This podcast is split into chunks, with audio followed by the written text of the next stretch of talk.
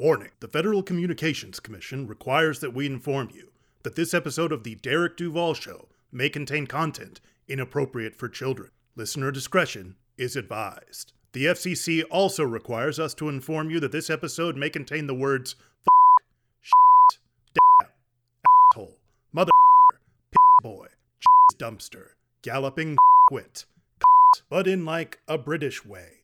And also, strangely, cul-de-sac. Once again, this show may contain content not suitable for anyone but the coolest children. Listener discretion is advised. Powered by Transistor FM. Welcome to Friends, Foes, and Neither. Do not adjust your podcatcher settings because what you're about to hear is real. It's the Derek Duval Show. Prepare yourself for pop culture, commentary, and interviews featuring no drama and no controversy guaranteed. And now, coming to you live to tape from the Derek Duval Productions bunker, it's Derek Duval! Hello, Duval Nation. Hello. Hi, everybody. Wow. Wow. Thank you guys so much. Wow. Thank you. Thank you. Please, please sit. Thank you. Hello, Duval Nation, and welcome to the Derek Duval Show. We are back with another fantastic journey into the lives of extraordinary people. Before we get into the episode, I want to say a huge thank you to my latest guest, Will Blaine. He was a really, really cool dude, and I want to wish him continued success in all his writing endeavors. If you haven't had a chance to listen to the episode, I encourage you to check out the episode at the conclusion of this one. So, welcome to episode 95, and we got a really special program for you today. We have on the show dynamite comic duo Frances Callier and Angela V. Shelton of Frangela. We discuss their amazing origins, Second City, their podcast, The Final Word, and Idiot of the Week. Plus, we take a deep look at cancel culture, plus so much more. This is a really great interview, so let's just go ahead and get right on into it. Duval Nation, please welcome to the show the power duo of Angela V. Shelton and Frances Callier of the group Frangela.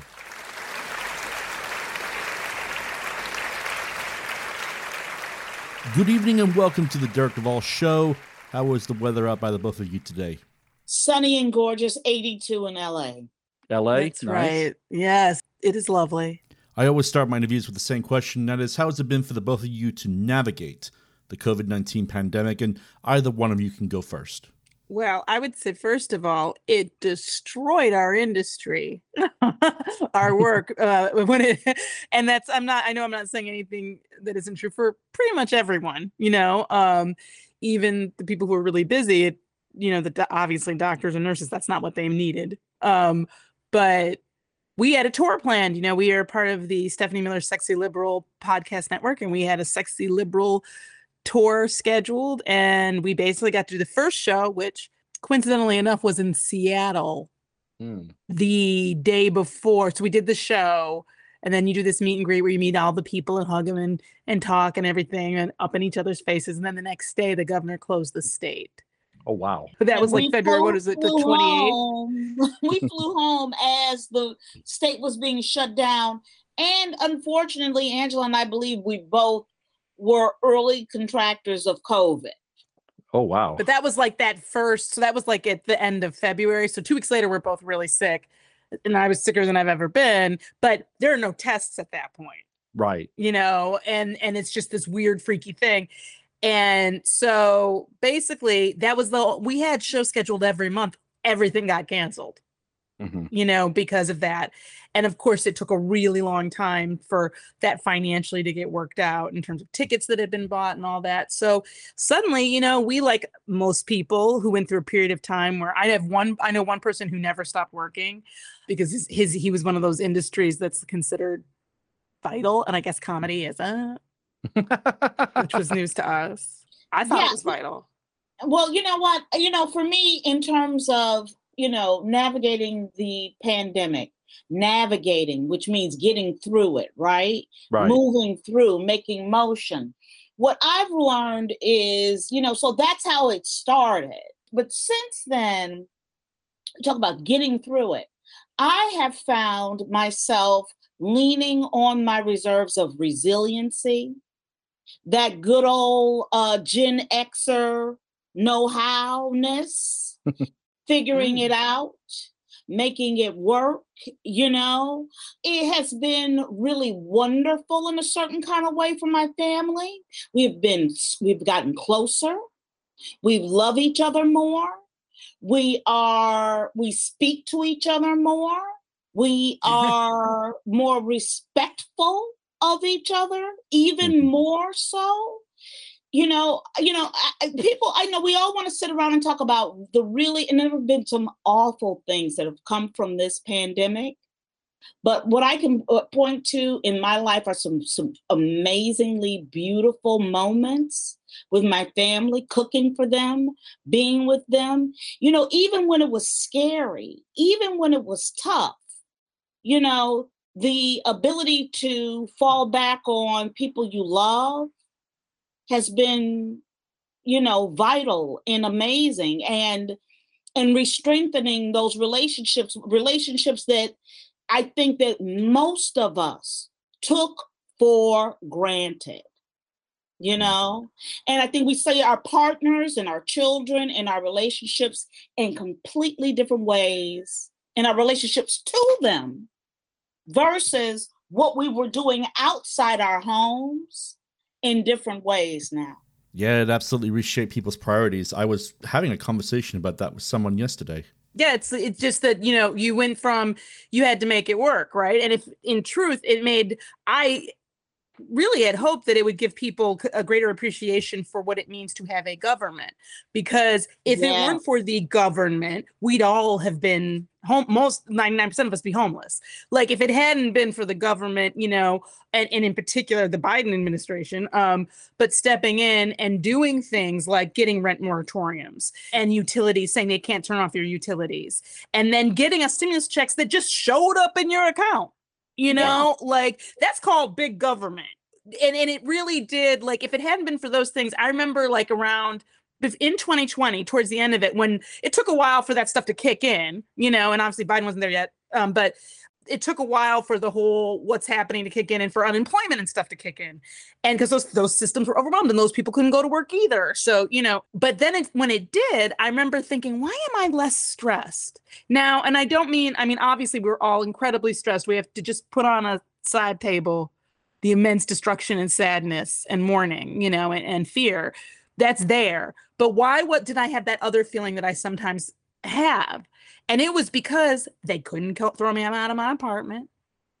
right. I had access mm-hmm. to my rights and knew them and could use them. And and I was getting unemployment because we're gig workers. You know, those are things that are hard for us to set up to navigate generally. Right. And so in addition, so when I think of getting getting through it, what I think is that people it ex, that we had to go through a period of time where we all thought it was like a mini moment. Then when we realized it was going to be longer, we came up with strategies and one of the wonderful things in those strategies is talking to somebody like you because there was a time when zoom and google meet up and chat up chat to each other lot.com whatever like we didn't really use that that way you know to be on if you went mm-hmm. into people's shows you went into their podcasts and you called into some but now it's a territory that's familiar to us and that's opened up so many more places we can go also. and relationships Exactly. So every journey has a beginning. Where were you both born? What was it like to grow up there? I was born in Chicago. I was born on the west side of Chicago. And allegedly. you know, allegedly I know because there's there's there's there's lore around that. I was initially raised in a building, a six flat, where five of the apartments were family members. You know, from my grandmother to my aunt we my, we lived in one apartment my uncle lived in another one a great aunt lived in another apartment so you know my my childhood was really spent just immersed in family you know i never had a babysitter. I never knew what a babysitter was you know? So you know that's what my childhood looked like was you know this big you know crazy family. And um and so you you have you know to to to get some notice you got to be funny in that You know, you got to be able to get some. You got to make be able to make people laugh or make people notice or stand out. You know, and I was the baby, so I got a lot of attention. I uh, was born in Massachusetts, but I grew up in Detroit, not 50 miles outside of it, like a lot of people like to say they are when they're from Detroit when they not. And I, you know, we would we I grew up in Afro-Saxon basically. My mom's a lawyer, but you know, she was a single parent. And me and my mom, my sister grew up there. I went to the University of Michigan for college, which was awesome. Yeah, I think I grew up in a in a different way, but in the obviously, but I remember for me, and it's still true, the biggest high for me has always been making somebody laugh, especially when they don't think they can.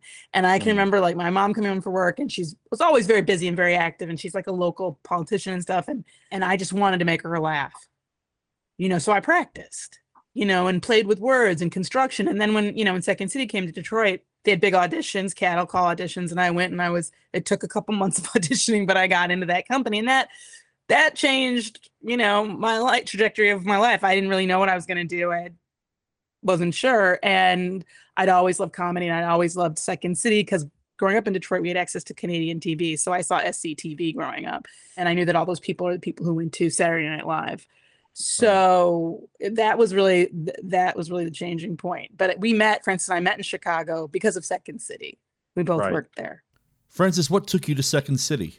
Uh, I was a class clown, and my uh, high school uh, English teacher got sick and tired of me derailing class every single day. He said, You know, why don't you put this energy into something? Why don't we focus it up? And he sent me over to Second City, and I thought I was going to learn how to be a stand up. And, and as Angela said, it changed the trajectory of my life. I did so much. I became a teacher. I produced, I created the Chicago Improv Festival. I ran the training centers. I toured. I directed. You know, you name it, I did it uh, in terms of improvisation because I just love it. And uh, I teach now at the Second City. I teach storytelling and I teach improvisation. And it's really wonderful to be able to, because I tell people, I tell my students every week, I do it for free if they let me. I've heard something once about Second City, and I'm hoping you can dispel if this is a myth or not. And that is, do they have every performance saved on some form of video or film? Not every, but a necessarily every performance, but um sh- shows. So like Mhm. then maybe like the op- not usually the opening night, but some night during the revue. For many of the revues, I think you know when you get to when you get into the black and white or like the the original second scene, the Compass. No, you know there's like some there's some scenes like what's that one tape that has like all those th- they make us all watch. For instance, like that has like The all these, like, wine and football- roses, yeah think, football at at the you know University of Chicago or whatever. There are some when you get into the to the late 60s 70s, but I think once you get into like the 70s 80s, there's like there are I you know are at least some kind of VHS maybe Right. of every show. And I do know that they set up a system that I now have to check on because I wanted to get into it where we could look up you could watch old sh- revues Yes, right. online. Yeah, And I've Yeah. I've lost my login information. I can help As you is with that. typical. Yeah, that is typical of me to do. So- So, yeah. Who were your comedic influences growing up? When I I, was can tell you who Frances looked up to real quick. a funny story. Frances Frances used to Frances' mother was a very, very funny woman, very funny lady. And one day funny. Frances and I, you know, she's she's no longer with us. but She was a lovely, lovely woman. And uh Frances was always she was very funny. I met always very funny. But for one day we're in the car and we're listening to, I happen to get a copy of like a Redd Foxx. This is a, a thing called a CD. I don't know if y'all know about those. Um Once upon a time, they used once upon a time. come on on CDs. It was a physical thing. So um, I had the CD in the radio in the car, and we were driving someplace listening listening to it, and all of a sudden Frances starts doing all the jokes, and she looks at me and, and goes, "Oh my god, why don't you tell him, Frances?" I go, this is my mother's entire set. My mother, I thought my entire life that my mother was incredibly funny, but she had been stealing from Red Fox my entire life. Now, I want you to question the fact that if you as a Well- mother going to steal, Why would you tell your child Redd Foxx's jokes? Well, that's the thing, because this if you don't know Redd Foxx's humor, is if you know Sanford and Son, think really a lot dirtier than that. okay, don't no, Nice. this is not what we call family friendly material generally. Well, if you're gonna steal, at least you stole from the best. The That's best. exactly. But But, who else, up- Frances? I grew up like you know, I did what a lot of kids did. Like, you know, we had the high five and people would all come over, and my parents had, you know, tons of parties, and there was always a record on the hi fi, you know, and it would be Red Redd Foxx or or not Redd Foxx, but like Richard Pryor. And I would pretend to fall asleep on the floor and so I could and lay as close to the as to the speaker as possible so I could get every single dirty word and cherish it. And I mean, I would polish each word in my heart. I mean, it was so exciting and fun, and the giggling on the inside that I knew what he was saying and what it meant, or even if I didn't, it was funny. Other people were laughing, and to be a part of that, you know, and you know, so you know, those that record moment that we grew up with. And it was the imagination of the mind. Well i watched you know every roast of bob hope and george mm-hmm. burns and you know Yeah. and all kinds of old films. And you know i watched the three stooges. We know all those bits. You know all that stuff. You know george carlin my Yeah. goodness. Angela what about you?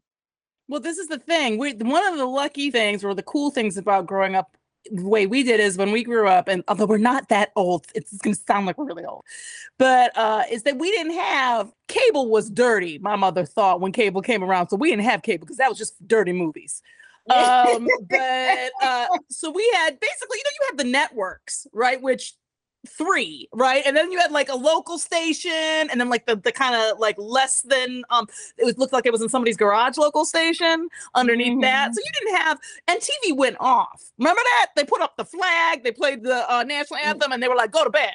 And TV went off. So because of that, we watched anything and everything we could. We were TV generation kids, right? So so we've seen all I grew up, you know, loving Laurel and Hardy and you know, um, all Abbott and Costello and all because I got to see it. Now, you know, babies from the moment you're born, you get an algorithm attached to it and you you get shown the same things that you already like, you know. Right. And I think it's really hard for people to get, I see more and more a level of cultural literacy that we I feel like we're losing, you know, in people. like, to- variety Yeah, to me it's it's just it's a crime if you call yourself a stand-up and you haven't listened. You haven't seen or or listened to Richard Pryor, any of his albums, or Lenny Bruce, or Bob Newhart. Those are the people, I mean, like that's a crying shame. And we lose a lot when we lose that history. And I think for me also, I grew up loving the sitcoms, you know, Laverne and Shirley and Mork and Mindy and all of these shows.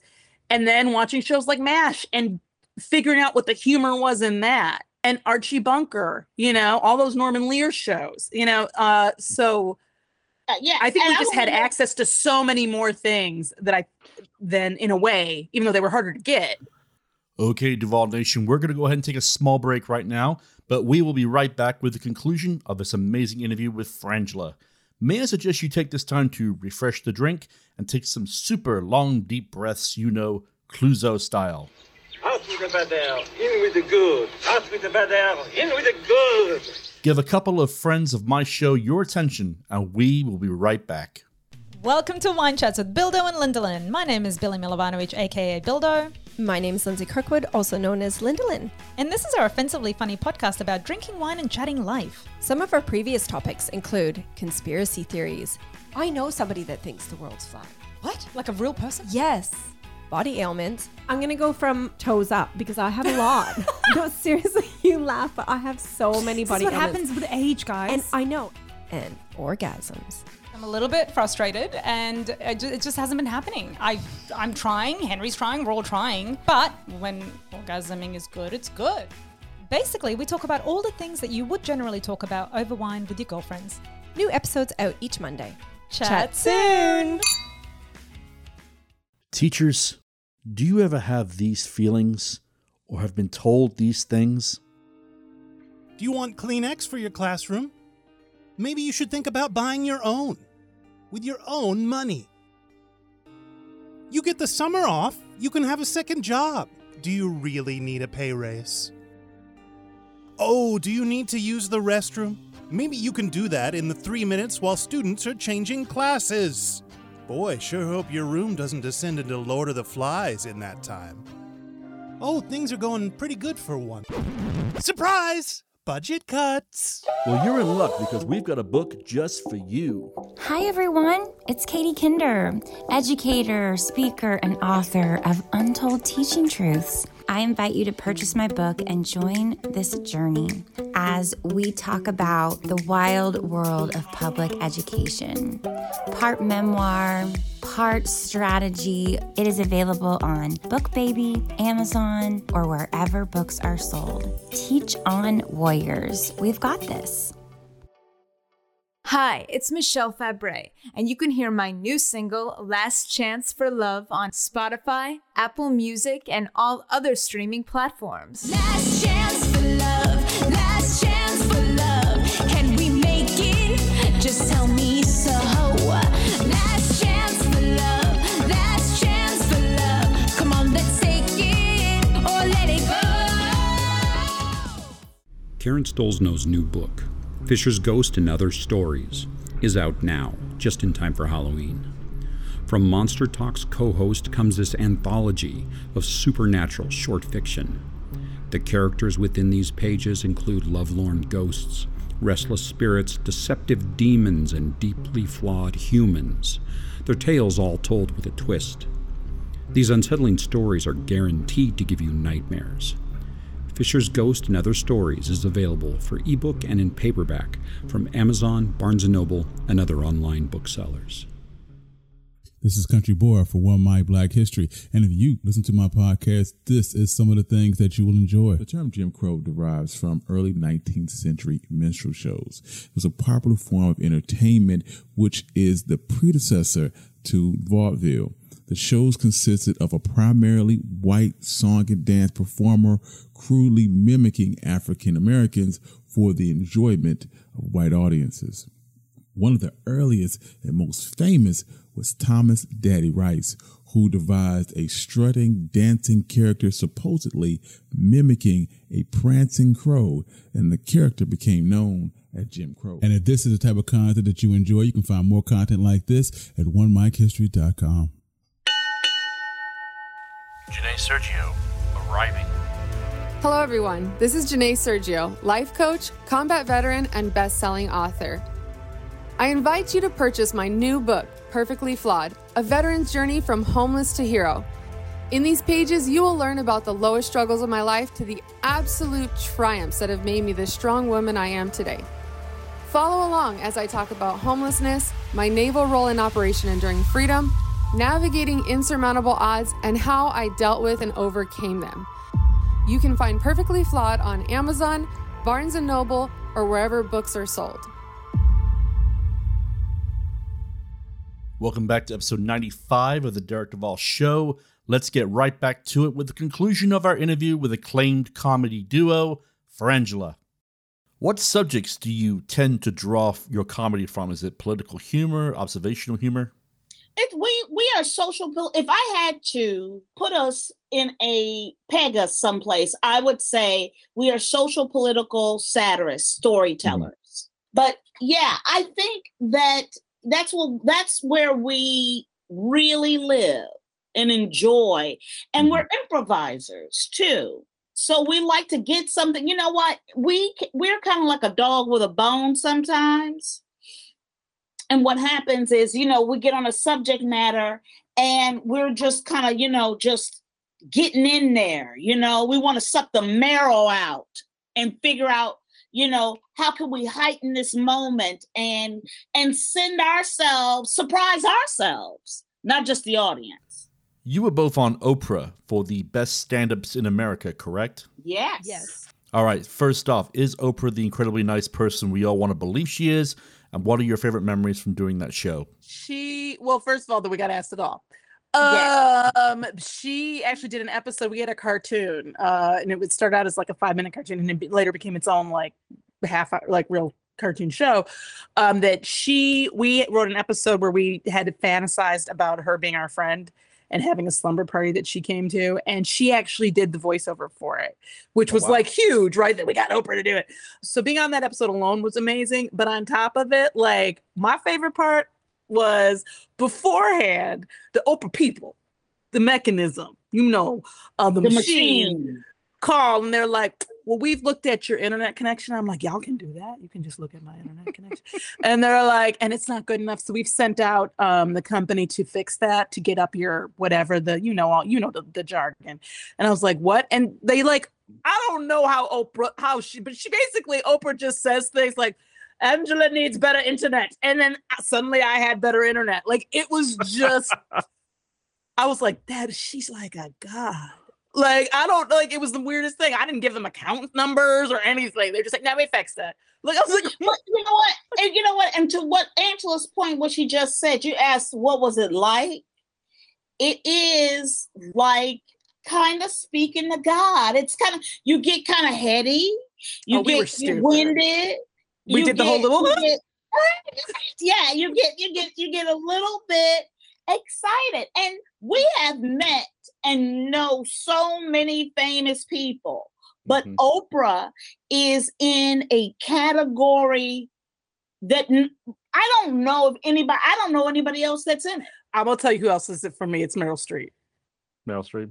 Is it Yeah, for we you? got to yeah, Meryl Streep saw us perform. Uh, we were in a show that she a fundraiser thing that we somehow we luck into these moments a lot. And she we came off stage and she hugged, she took us both in her arms and was laughing and and was said, I want to take you everywhere with me. And I was like, I'll do it.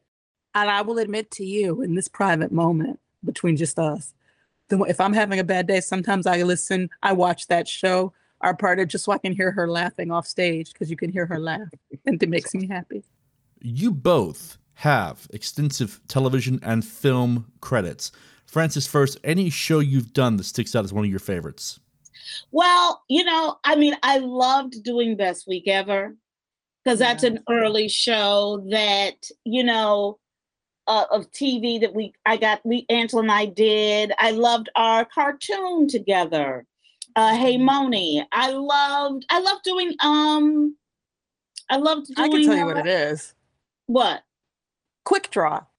Quick Draw's fun too. Quick Draw is a, like an improvised sort, you know, um, ca- like um, cowboy, you know, um, a western show that a really talented uh, writer and director team, and a friend of ours, Nancy Hower, and her writing partner John Lehr, they created that we were fortunate enough to be sort of recurring characters on, and it was so much. I would say outside of our own shows.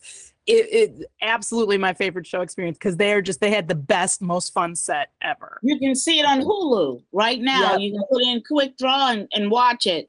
And uh, that's fun. And I, of course, I loved doing being part of Hannah Montana because that was just cra- a crazy cultural moment. You know, watching how like how crazy people got for a Disney show was really really interesting. Yeah, fandom can be incredibly strange. Okay, Angela, same question. Yeah, I would say I was just gonna say he's just not that into you because we talked ourselves into that part. Hmm. Like that part, it was a part for one person, and we went in and went, "Can we do it together? Can we improvise or do it together?" And they went, "Okay." Like it was a really good lesson, and we've had a number of these moments. But if I could give anybody one piece of advice, don't you tell yourself no. Make other people say it. you know, if you want to get something, ask for it. Can I tell you how many times that's actually worked? Like we walked into a radio station and we sat, we got a we had we got a meeting with the the guy who ran the radio station at a local radio station here in Los Angeles, and people were like, "Why are you doing that?" I'm like, "Well, we want a radio show," and they were like, "That's ridiculous." We walked to his office and he's like, "What do you guys want?" We want we want a radio show, and he went, "Okay." Like it's like you know, like sometimes just ask. The worst that can happen is they say no, and you walk out with what you walked in with. You know, Nothing. like they yeah, they don't take anything from you. They don't go, no, No. and I'm taking your car.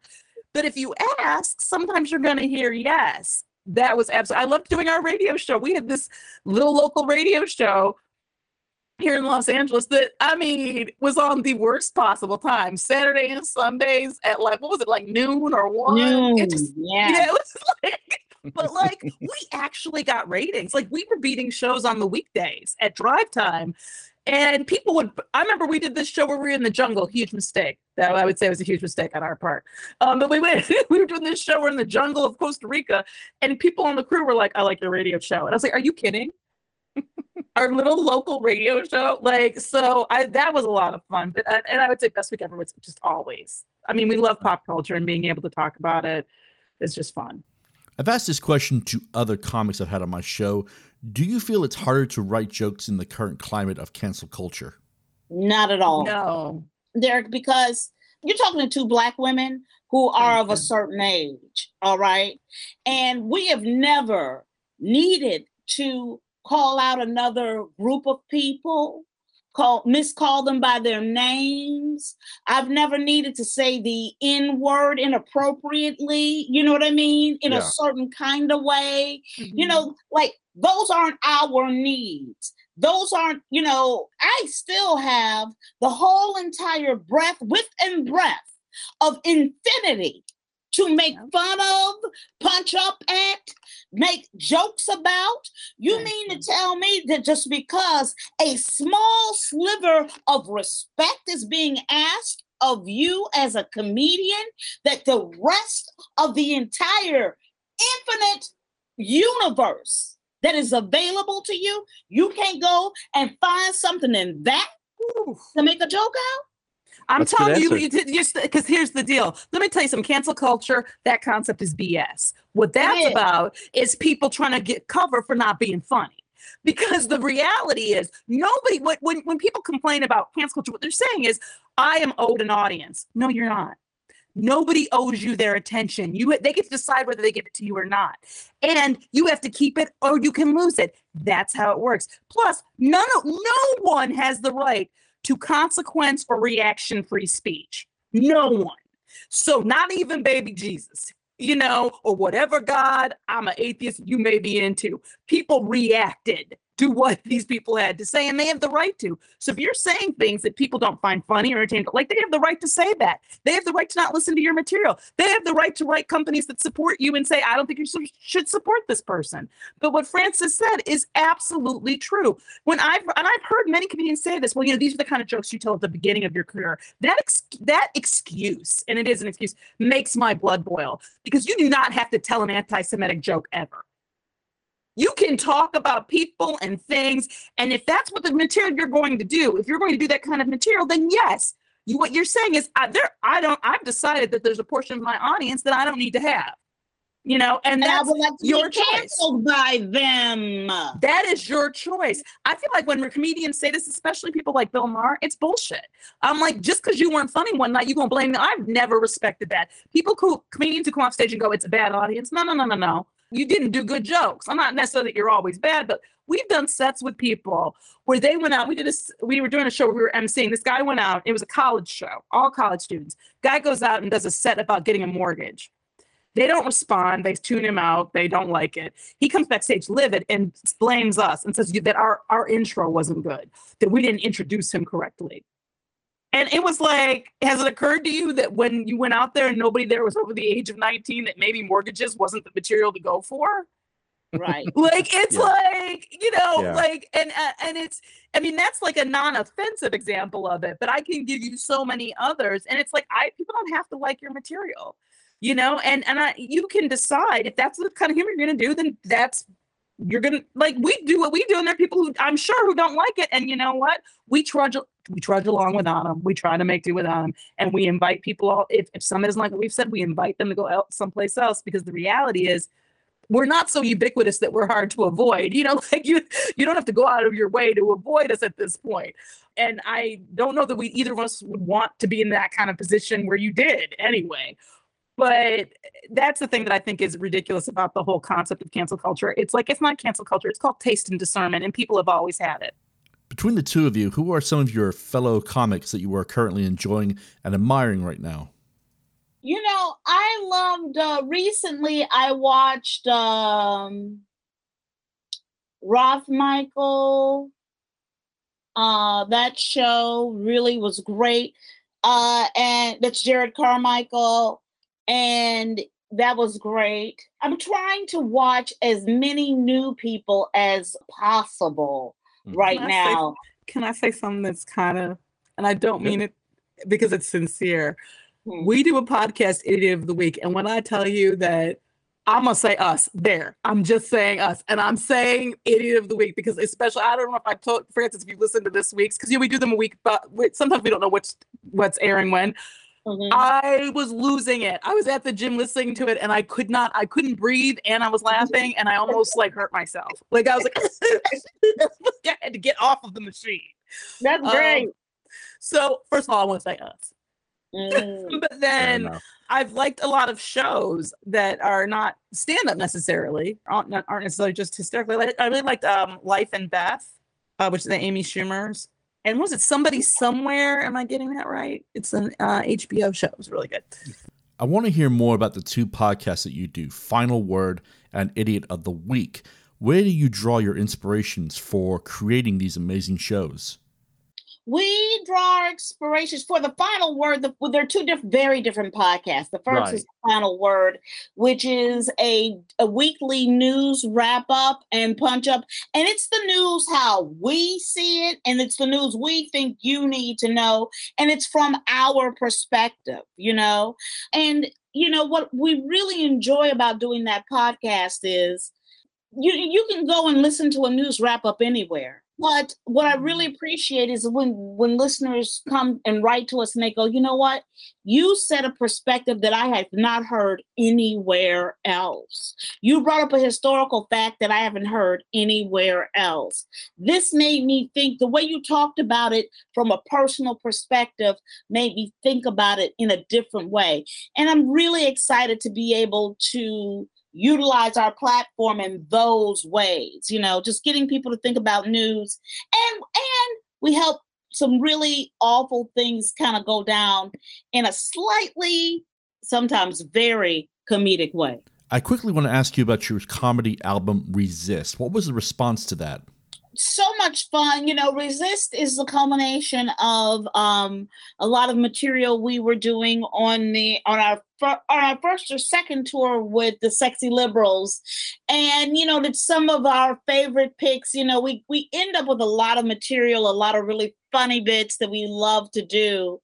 And uh, so those that was a selection of some fun, fun bits that we just enjoy, like the toga bit, you know, uh, you know, things that we just enjoy. That we were like, if we were going to, you know, memorize, you know, mem- you know, create this, this, this, this, this tool. This is what it's going to look like. We didn't have another one. That's I mean that's a while ago now, right? Like how long? Yeah, was that? yeah, it's been a minute. Okay, so what's next for the two of you? Well, Wow, right funny you should now, ask. That's funny. Yeah, funny. You should ask. We're going to be appearing at the Ledge here in Hollywood, the Ledge Theater, uh, August uh, 12th. We have a show at Largo here in Los Angeles with Kathy Griffin and a whole bunch of excellent people. It's to benefit. It's a benefit show to benefit swing left to help get Democrats and progressive politicians elected. That's awesome. And best of luck to you both on that show. So, as we begin to wind down this interview, what would be the best way for my listeners to follow your adventures online? You can follow us at Frangela Duo on any of the uh, socials, and you can go to frangela.com to find out more information. I am my interviews with my favorite question, and the question is this If the entire planet was listening to this broadcast, what would you like to say to the people of Earth? I love you. Yeah, right. I love you. And please, please, let's just be a little bit more tender and loving with each other. Be good to each other. Just take a breath. At that moment, take a breath. Look at the other person and say, "Ah, I love you. Just try. You know, that's all we're doing, right? Like right now is like it things are tense and just it just if you could just take a moment and appreciate the breath coming in out of your lungs and the fact that you get to be there with another person whether they agree with you or not that that's a gift Ladies, thank you ever so much for taking the time to come on the show. This has been an absolute treat, and I wish you both nothing but the absolute best. You, honestly, God, you guys are both truly amazing. You You're too. wonderful. All the Thank blessings you to you, so much. Thank you All so much right. for having on. It's an honor. We really enjoyed it. And just like that, Duval Nation, we come to the end of episode 95.